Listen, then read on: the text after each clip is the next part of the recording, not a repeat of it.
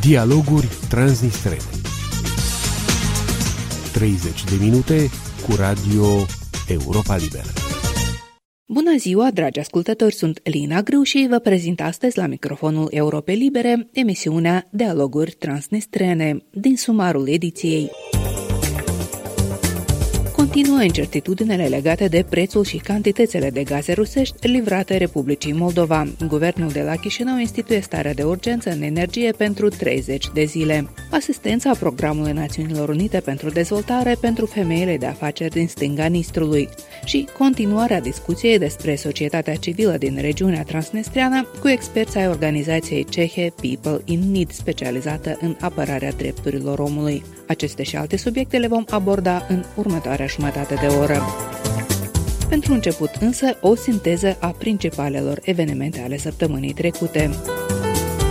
Parlamentul de la Chișinău a aprobat instituirea stării de urgență în sectorul energetic pentru 30 de zile. Guvernul solicitase această măsură pentru a putea achiziționa rapid gaze din surse alternative din cauza că Gazprom nu mai livrează cantități suficiente pentru asigurarea consumului. În Republica Moldova s-a înregistrat deja un deficit de aproximativ 16 milioane de metri cub de gaz, iar presiunea este la limita critică de funcționare a sistemului.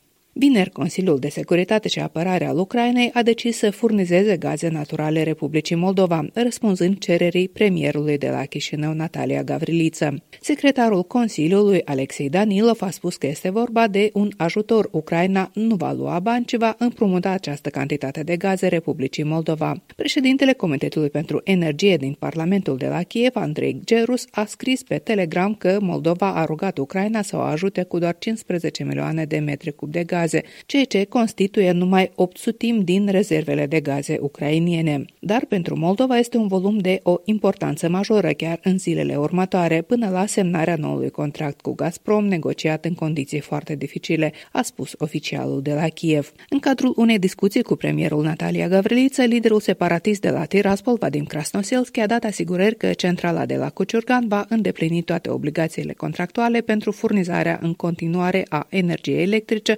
pentru partea dreaptă a Nistrului. După negocierile purtate la Moscova, vicepremierul Andrei Spână a declarat că Republica Moldova își dorește un contract pe termen lung între Moldova Gaz și Gazprom, însă oferta furnizorului rus de gaze până în acest moment, citez, nu este în avantajul cetățenilor noștri. Spână a precizat într-un mesaj pe rețele că prețul cerut de Gazprom, care include condiții financiare și nefinanciare, inclusiv achitarea în termen restrânși a datoriei istorice, este mai mare decât ofertele de pe piețele internaționale de gaze. Republica Moldova nu poate accepta să plătească un preț la gaz mai mare decât toate celelalte state din regiune, a spus oficialul de la Chișinău, subliniind că guvernul va căuta furnizori alternativi pentru diversificarea surselor de aprovizionare. Datele Ministerului Sănătății de la Chișinău arată că în regiunea transnistreană este cea mai mare incidență de îmbolnăviri, mai mult de un sfert din statistica națională revine regiunii transnestrene, care joi a depășit 600 de noi îmbolnăviri. Vineri au fost înregistrate 500 de cazuri, dintre care 3 sferturi în rândul pacienților nevaccinați. Responsabila de domeniul sănătății de la Tiraspol, Cristina Albul, a spus că ritmul de vaccinare este sub cel necesar. În prezent, în regiunea transnistreană s-a vaccinat puțin peste 23% din populație față de rata națională de aproape 32%. În Uniunea Europeană media este de 75%, în Rusia de 33%, iar în Ucraina vecină de numai 16%. Sunt Lina Grâu și vă prezint principalele știri la Radio Europa Liberă. Președinta Maia Sandu a ratificat Convenția de la Istanbul, prin care țările din Consiliul Europei se obligă să combată violența împotriva femeilor și violența în familie, să protejeze victimele și să urmărească penal infractorii. Președintele Ucrainei, Vladimir Zelensky, a declarat că țara sa este gata să tranziteze cantități suplimentare de gaze naturale din Rusia spre Europa la un preț redus, spunând totodată că Moscova ar instrumenta criza gazelor. Într-un comentariu pentru France Press, Zelensky a afirmat că Rusia șantajează Europa, refuzând să-și crească livrările prin sistemul ucrainian de transportare a gazelor pentru a obține cât mai rapid certificarea gazoductului Nord Stream 2 către Germania, care ocolește Ucraina. Rusia nu a răspuns deocamdată propunerii lui Zelensky de a-și spori tranzitul de gaze prin Ucraina. Recent, președintele rus Vladimir Putin a declarat că livrările prin Nord Stream 2 ar putea începe imediat ce regulatorul german își va da aprobarea așteptată la începutul anului viitor. Rusia a respins în mod repetat acuzațiile că ar profita de criza gazelor. Ucraina, Statele Unite și unele țări membre ale Uniunii Europene s-au pronunțat împotriva gazoductului Nord Stream 2, pe care îl consideră un mijloc de presiune al Moscovei asupra Uniunii Europene și Ucrainei. Kremlinul spune că nu respectă decizia europarlamentarilor de a-i acorda opozantului rus Alexei Navalny premiul Sakharov, cea mai înaltă distinție a Uniunii Europene în domeniul drepturilor omului. Alexei Navalny, unul dintre cei mai vocali critici ai președintelui Vladimir Putin, a fost arestat în ianuarie, când a revenit în Rusia din Germania, unde fusese tratat după ce a fost otrăvit cu un novicioc. Moscova a respins acuzațiile că ar fi stat în spatele acestei otrăviri. Ulterior, Navalny a fost condamnat la doi ani și jumătate de închisoare pentru că nu a respectat termenii unei sentințe anterioare cu suspendare, despre care desidentul rus afirmă că a fost motivată politic. Aceasta a fost sinteza principalelor evenimente ale săptămânii trecute, mai multe în actualitate găsiți pe pagina noastră de internet. Aici Radio Europa Liberă. Pentru a sprijini afacerile din stânga Nistrului afectate și ele de pandemie, PNUD Moldova, cu sprijinul Marii Britanii și Suediei, a oferit granturi a câte 10.000 de euro pentru 10 antreprenoare din regiunea transnistreană. Despre ce afacere este vorba a încercat să afle Diana Reileanu. Pe lista celor 10 învingătoare în concursul de granturi este și Irina Noscova, mama a trei copii. Până nu de mult casnică, astăzi Irina dezvoltă o mică întreprindere de congelare și ambalare a fructelor și legumelor. Ea spune că s-a inspirat de la modelul occidental de business. Pe lângă faptul că a creat trei noi locuri de muncă, Irina colaborează cu o rețea de furnizori locali din stânga Nistrului, lărgind mereu aria afacerii sale. Идея моего бизнеса заключается в создании местного производства шоковой заморозки фруктов, овощей и ягод Congelarea profundă a produselor este o tehnologie inovatoare, în urma căreia legumele și fructele își păstrează prospețimea și proprietățile nutritive pentru o perioadă îndelungată. În această stare, ele sunt mai ușor de depozitat și de transportat. Voi achiziționa materia primă de la furnizori locali, iar acest tip de afacere ne va permite să activăm pe tot parcursul anului. În condițiile climatice din regiunea noastră există o nevoie constantă de de vitamine, astfel încât fructele și legumele congelate vor fi mereu la mare căutare. товарные качества и свою свежесть. Înghețat artizanal, un studio pentru organizarea evenimentelor online, dezvoltarea unei stupine sau ceaiuri din plante eco. Sunt doar câteva dintre afacerile dezvoltate în stânga Nistrului. Pe lângă ajutorul financiar nerambursabil, antreprenorii selectați vor beneficia pe parcursul a doi ani și de mentorat în afaceri, inclusiv pentru cei orientați spre export. Maria Mileva Dmitrișina, producătoare de cașcavaluri moi, nu exclude că în următorii ani s-ar putea ambiționa să ajungă pe piața franceză. Я местный предприниматель, занимаюсь изготовлением сыров, мягких, французских. Avem cașcaval cu mucegai alb și fără mucegai. Cele mai solicitate sunt camembert și camembert cu trufe negre. Produsele sunt făcute din materie primă de calitate. Vrem să ieșim pe piața internațională. În următorii cinci ani planificăm să colaborăm și cu antreprenori francezi, spune Maria Mileva Dmitrișena. De ce femeile sunt sprijinite de PNUD Moldova? Pentru că au fost cele mai afectate de pandemia de COVID-19, explică ambasadorul Marii Britanii în Republica Moldova, Steven Mark Fisher. Ori studiile recente demonstrează că circa 60% din persoanele care și-au pierdut locurile de muncă din cauza COVID-19 sunt femei. Egalitatea de oportunități în viața economică a țării nu este doar un drept universal al omului, dar și un bun raționament pentru dezvoltarea economică. Pentru a-și maximiza potențialul, economiile trebuie să valorifice abilitățile, creativitatea și munca asiduă a tuturor cetățenilor, indiferent de sex, etnie, credință sau orice altă caracteristică. Cel mai recent studiu realizat în cadrul proiectului Dezvoltarea capacităților de export pe malurile Nistrului arată că Ucraina, România, Italia, Germania și Federația Rusă sunt principalele destinații în care ajung mărfurile din regiunea transnistreană. Potrivit experților, după semnarea acordului de liber schimb cu Uniunea Europeană, exporturile de produse din regiunea transnistreană au crescut esențial. Bună oară, livrările de semințe, fructe, băuturi alcoolice și nealcoolice alcoolice s-a dublat, la fel și exportul legumelor pe piața Uniunii Europene, de la 5 milioane de dolari în 2016 la 9 milioane în 2019. Din Chișinău de Ana Răileanu, Radio Europa Liberă.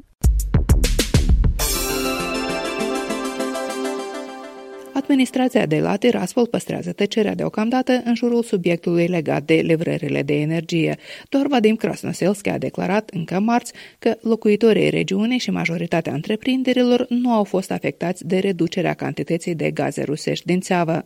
Krasnoselski a spus că au intrat în regim de economie doar câteva întreprinderi care sunt mari consumatori de gaze, iar două din cele patru turbine ale centralei electrice de la Cuciurcan au fost trecute pe cărbune, rezerva cărora va fi suficientă inclusiv pentru luna noiembrie. Corespondenții noștri la Tiraspol transmit că subiectul crizei energetice lipsește din spațiul public și din temele abordate de presa transnistreană, iar încălzirea pentru instituții și fondul locativ a fost pornită mai devreme decât în ceilalți ani. Aceste lucruri sunt puse în legătură și cu apropiatele așa zise alegeri prezidențiale, unde Vadim Krasnoselski candidează pentru încă un mandat. Corespondenții noștri în stânga Nistrului au stat de vorbă cu oamenii întâlniți pe stradă la Tiraspol și Bender, întrebându-i cum se pregătesc de iarnă și dacă sunt sau nu îngrijorați de criza energetică din regiune. Все как обычно, без ажиотажа, без фанатизма. Чуть-чуть заготовки есть, да, в течение лета и осени. Я никогда запасы, я не хомяк не делаю. Как зимовать? Как обычно. Что, сильно холодная зима будет? Значит, куда-то поедем в Россию Жить, как и здесь. У меня много друзей. Но в Одессу не поеду, потому что там ловить нечего, наверное, будет. Закатки сделала на зиму, спасибо. Что дальше надо? Чтобы была крупа дома, мука есть, печь хлеб можно. У нас в квартире тепло, и дома тоже, в деревне тоже тепло, тоже газ. У нас все нормально. Сейчас же тепло дает в среднем, чтобы не холодно, не жарко было. А зимой уже, может быть, давление дадут побольше.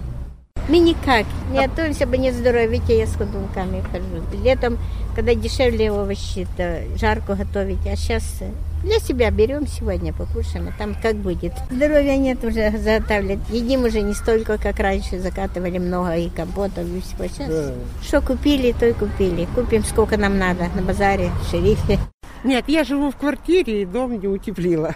Потому что в квартире тепло есть, все обеспечено. У нас есть камин уже давно. Не включаем, потому что для нас, пенсионеров, очень дорого. При необходимости будем включать. А что делать? Стали зимние вещи. Нет, мы не Молдова, у нас очень хорошо, очень тепло, у нас очень большая, дружная, любящая семья, и мы делаем себе, как говорится, обоют сами. Ну, отопление помогает немножко нам делать теплее жизнь. Запасы мы, конечно, сделали летом и осенью, в начале осени, когда было много фруктов и овощей. Мы сделали компоты и овощи, морозилку поставили для того, чтобы можно было пользоваться. В квартирах тепло. Мы очень довольны. У нас никаких сложностей не будет. У нас все стабильно, все хорошо. По ценам у нас все сейчас выросло. Примерно даже дороже, чем у нас stало, в принципе. А я так понимаю, по зарплатам ниже. Так, в принципе, с газом пока непонятно, что у нас. Надеемся, будет лучше. Vocea ale locuitorilor de la Tiraspol și Bender. Radio Europa Liberă, în permanentă legătură cu dumneavoastră prin www.europalibera.org www.europalibera.org Comunicând, aflăm împreună adevărul. Fostul premier moldovean Ion Sturza crede că Rusia folosește actuala criza a gazelor pentru rezolvarea problemelor sale geopolitice. Criza va trece însă, se declară convins Ion Sturza într-un interviu la Europa Liberă, iar Republica Moldova trebuie să aibă răbdare maxim câteva luni și să nu cedeze presiunilor rusești. Ce spune fostul premier despre aceste presiuni și ce previziuni are pentru evoluțiile prețurilor pe piața energetică? Un interviu realizat de Liliana Barbaroșie. În ultimul timp s-au fost contactați mai mulți furnizori de gaz, traderi, guverne și eu nu văd astăzi o problemă a gazului fizic, cu atât mai mult dacă noi nu o să fim atât de insistenți să aprovizionăm și Transnistria la capacitate maximă. Și când vorbesc de Transnistria, vorbim în primul rând de cei doi mari consumatori, centrala de la Cuciurgan și uzina metalurgică, care consumă, atenție, 60% din tot gazul care se consumă în statistic vorbind pe teritoriul Republicii Moldova. Partea dreapta Nistrului este în jur de un miliard, poate un pic mai puțin de un miliard. O cantitate care ar putea fi astăzi relativ ușor să fie livrată doar prin Sava sau prin gazoductul în Chișinău. Deci astăzi sunt alternative tehnice și volume de gaz care ar satisface cel puțin malul drept. Problema prețului este altă problemă. Să vorbim acum un pic mai atent despre Transnistria. Ne putem imagina ce se întâmplă cu regiunea transnistreană dacă guvernul uh, contractează o anumită parte sau o parte mai mare din gaz din Occident și uh, Gazpromul livrează mai puțin sau nu livrează deloc? Păi tehnic vor vorbim, gazul poate să ajungă și în Transnistria, cu o singură condiție, plata anticipată.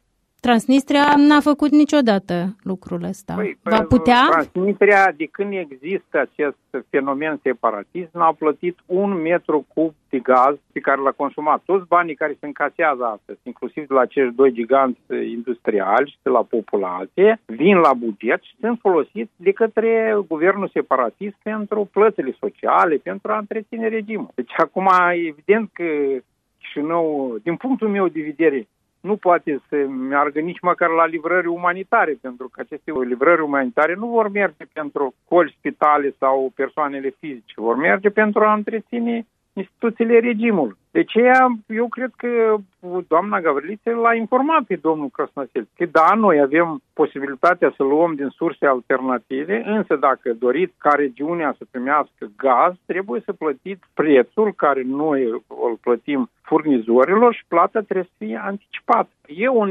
argument foarte puternic în discuțiile cu Federația Rusă, pentru că Federația Rusă, într-o formă sau alta, din cât înțeleg eu, a vrut să spele pe mâini, adică vă dăm gaz acolo cu o mică discount de la prețul cela exorbitant, dar eh, luați-vă datoriile Transnistriei, eh, plătiți rapid de datoriile care s-au acumulat din managementul lor a companiei Moldova Gaz. Da, o parte sunt datorii care au apărut din neajustarea tarifelor sau datoriile termocomului Chișinău, dar o parte din datorii trebuie încă de văzut care este sursa, care au fost ele. Dar nu mai vorbim că nu este fezabilă și nu poate fi acceptate sub nicio formă ca să fie preluate la datoria de stat cele aproape 8 miliarde de datorie istorică la gaza Transnistriei. Nu mai vorbesc de alte condiții politice. Uh, spuneți că e un argument, dar uh, totuși vedem că acest factor nu a împiedicat Gazpromul să reducă livrările către Republica Moldova. Putem presupune că Rusia, unii zic că șantajează Republica Moldova, nu știu, poate dumneavoastră ne spuneți dacă vedeți așa lucrurile, dar putem presupune că Rusia vrea să obțină ceva ce nu a obținut uh, pentru că au plecat socialiștii de la uh, putere, de exemplu, recunoașterea datoriei istorice, acele 450 de milioane despre care vorbea domnul Spânu că au fost readuse în discuție, poate și a datoriei de miliarde a Transnistriei, că doar nu degeaba s-a invocat subiectul ăsta în negocierile de acum. Știți, eu gândeam că Rusia a devenit un pic mai sofisticată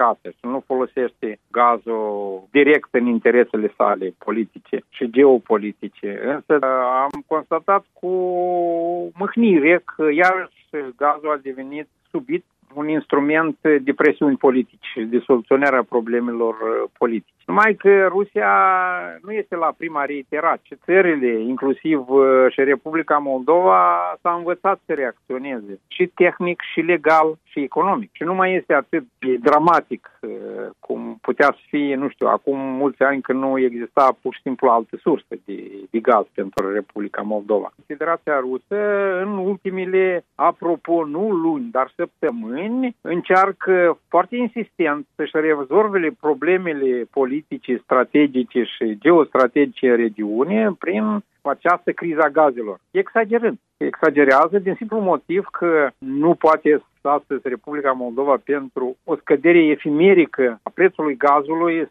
să-și uh, permite niște trecere la datoria de stat a multor miliarde de dolari, chiar și mai mult uh, pot să vă spun, dar sper că și conducerea politică a Republicii Moldova pot să vă spună despre aceste lucruri. Una dintre condiții a fost soluționarea rapidă a diferendului sau conflictului din Transnistria, pe condițiile Moscovei, bineînțeles. Lucru care niciun om teafăr la cap, uh, fie el socialist, comunist, de dreapta, de stânga, pro-european sau pro-rus, nu poate să-l permită asta. A sosit, din punctul noastră de vedere, momentul ca Republica Moldova să întoarcă fila aceasta și să ia gaz din Occident? Cum, cum vedeți dumneavoastră lucrurile? Bine, haideți să ne uităm un pic mai strategic. Ce își dorește guvernul de la Chișinău? Și asta nu e o discuție la bucătărie, sunt poziția oficială a Republicii Moldova. Sunt relațiile bune cu Federația Rusă. De ce? Da? S-ar părea.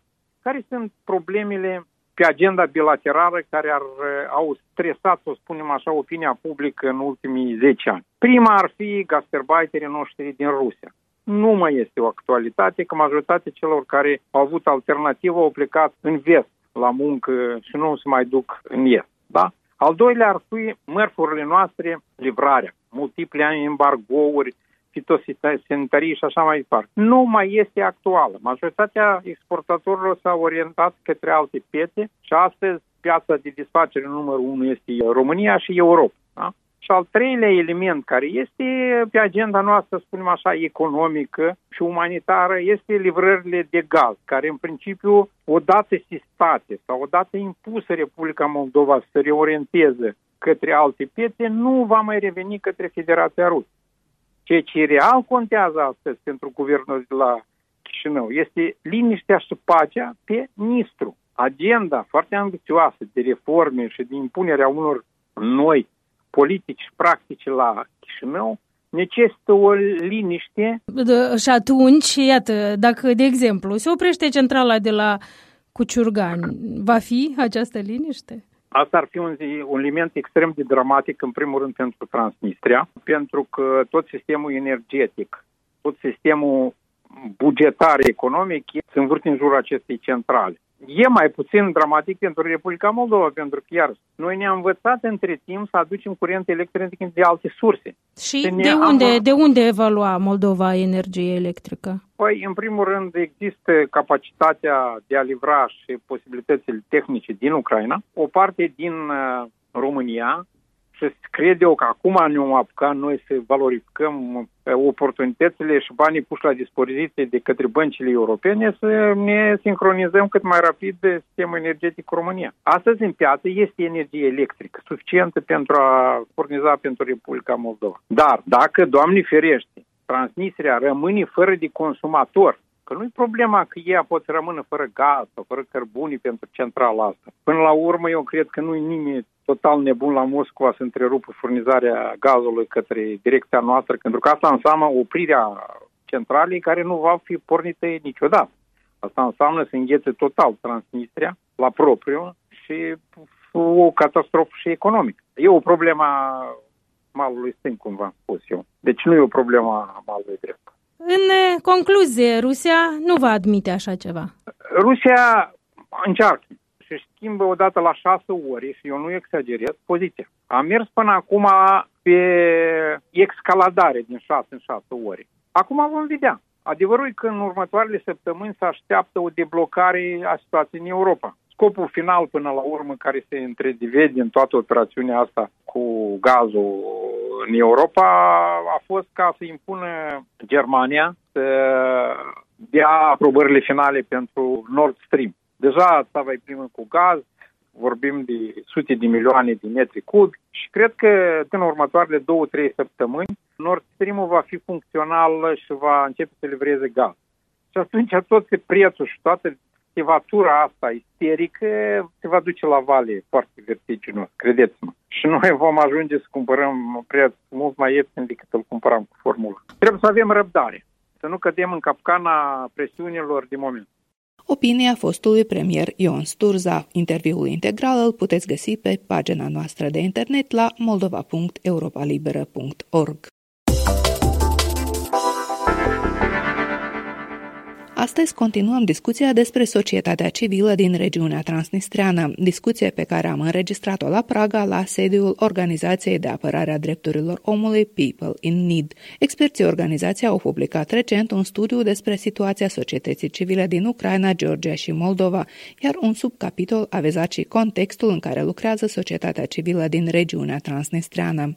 Directorul adjunct al Centrului pentru Drepturile Omului și Democrație din cadrul People in Need, Nadia Ivanova, ne vorbește despre mecanismele represive create de administrația de la Tiraspol în raport cu oricare manifestare de gândire liberă din regiunea transnistreană. Политическая ситуация в регионе, когда... O problemă foarte mare este evident situația politică din regiune, când autoritățile de facto creează mecanisme de represiune pentru a lupta cu orice fel de gândire liberă și a limita din toate părțile activitatea societății civile. Și nu există niciun fel de metode recunoscute, reale, pentru ca oamenii din regiune să se poată apăra. Никаких признанных объективных методов. Надя, но вот про эту репрессивную машину в последнее время все больше... Nadia, despre această mașinărie represivă se vorbește tot mai mult în ultimul timp și la Chișinău, dar și pe plan internațional au existat reacții atât la OSCE cât și în Departamentul de Stat al Statelor Unite. Cum vă puteți explica faptul că anume acum au început să fie strânse șuruburile ca niciodată înainte? Uneori sunt chestiuni de dreptul ridicole pentru care se deschid dosare penale, scrierea unei cărți sau un pichet sau jignirea președintelui sau a armatei a 14, adică sunt lucruri despre care credeam că nu mai sunt de actualitate deja în secolul 21. Ну, во-первых, если мы говорим про тенденции там последних нескольких... Dacă este să analizăm tendințele din ultimii ani, putem vedea că este un fenomen regional încă din 2014. Ceea ce s-a întâmplat în Crimea și în Donbass a generat valuri imense nu doar în Ucraina, dar și în toată regiunea, chiar în toată lumea aș putea spune. Ceea ce s-a întâmplat în ultimii doi ani, când șuruburile au început să fie strânse cu o forță fără precedent, se datorează faptului că pandemia de COVID-19 a devenit un scenariu ideal pentru dictatori și liderii autoritari pentru a încerca să pună lacăt tuturor, explicând acest lucru prin restricțiile impuse de COVID și lupta pentru sănătatea națiunii. Respectiv, în Transnistria a fost și mai ușor, s-a închis frontiera administrativă, acolo oricum nu mergea nimeni, iar acum nici măcar cei de acasă nu mai puteau pleca și, respectiv, nimeni nu a mai putut avea vreo influență asupra ceea ce se întâmpla acolo, lucru care și înainte nu era deloc simplu. Care sunt recomandările către donatori din raportul vostru?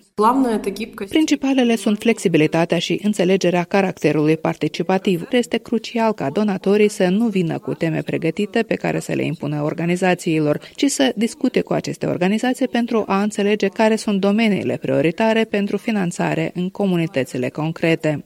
A doua recomandare este flexibilitatea. Flexibilitatea în cerințele birocratice, în volumele de bani oferite, în permisiunea de a schimba anumite lucruri, pentru că noi vorbim totuși despre o regiune unde situația se poate schimba în orice moment, dar în același timp recomandăm cu insistență donatorilor, dacă oferă granturi mari unor organizații, să insiste asupra unei raportări contabile foarte stricte și să ceară transparență, să meargă pe teren, să monitorizeze proiectele pentru că situația în care se pierde legătura dintre donator și organizația care primește granturi este una foarte favorabilă pentru corupție și așa apar cei care sunt numiți mâncători de granturi, iar în Transnistria, din păcate, această problemă nu este mai mică decât oriunde în altă parte. Acest fenomen trebuie să fie combătut de donatori care să controleze procesele, fără a-i îngropa pe beneficiari în birocrație și rapoarte contabile, să ceară transparență și claritate în fluxurile de bani. Și una din principalele recomandări este să nu se teamă, pentru că nu au de ce. Transnistria este o regiune mică care are o anumită influență și asupra situației geopolitice și asupra Moldovei, și economic și politic, mai ales când vine vorba despre votarea la alegeri.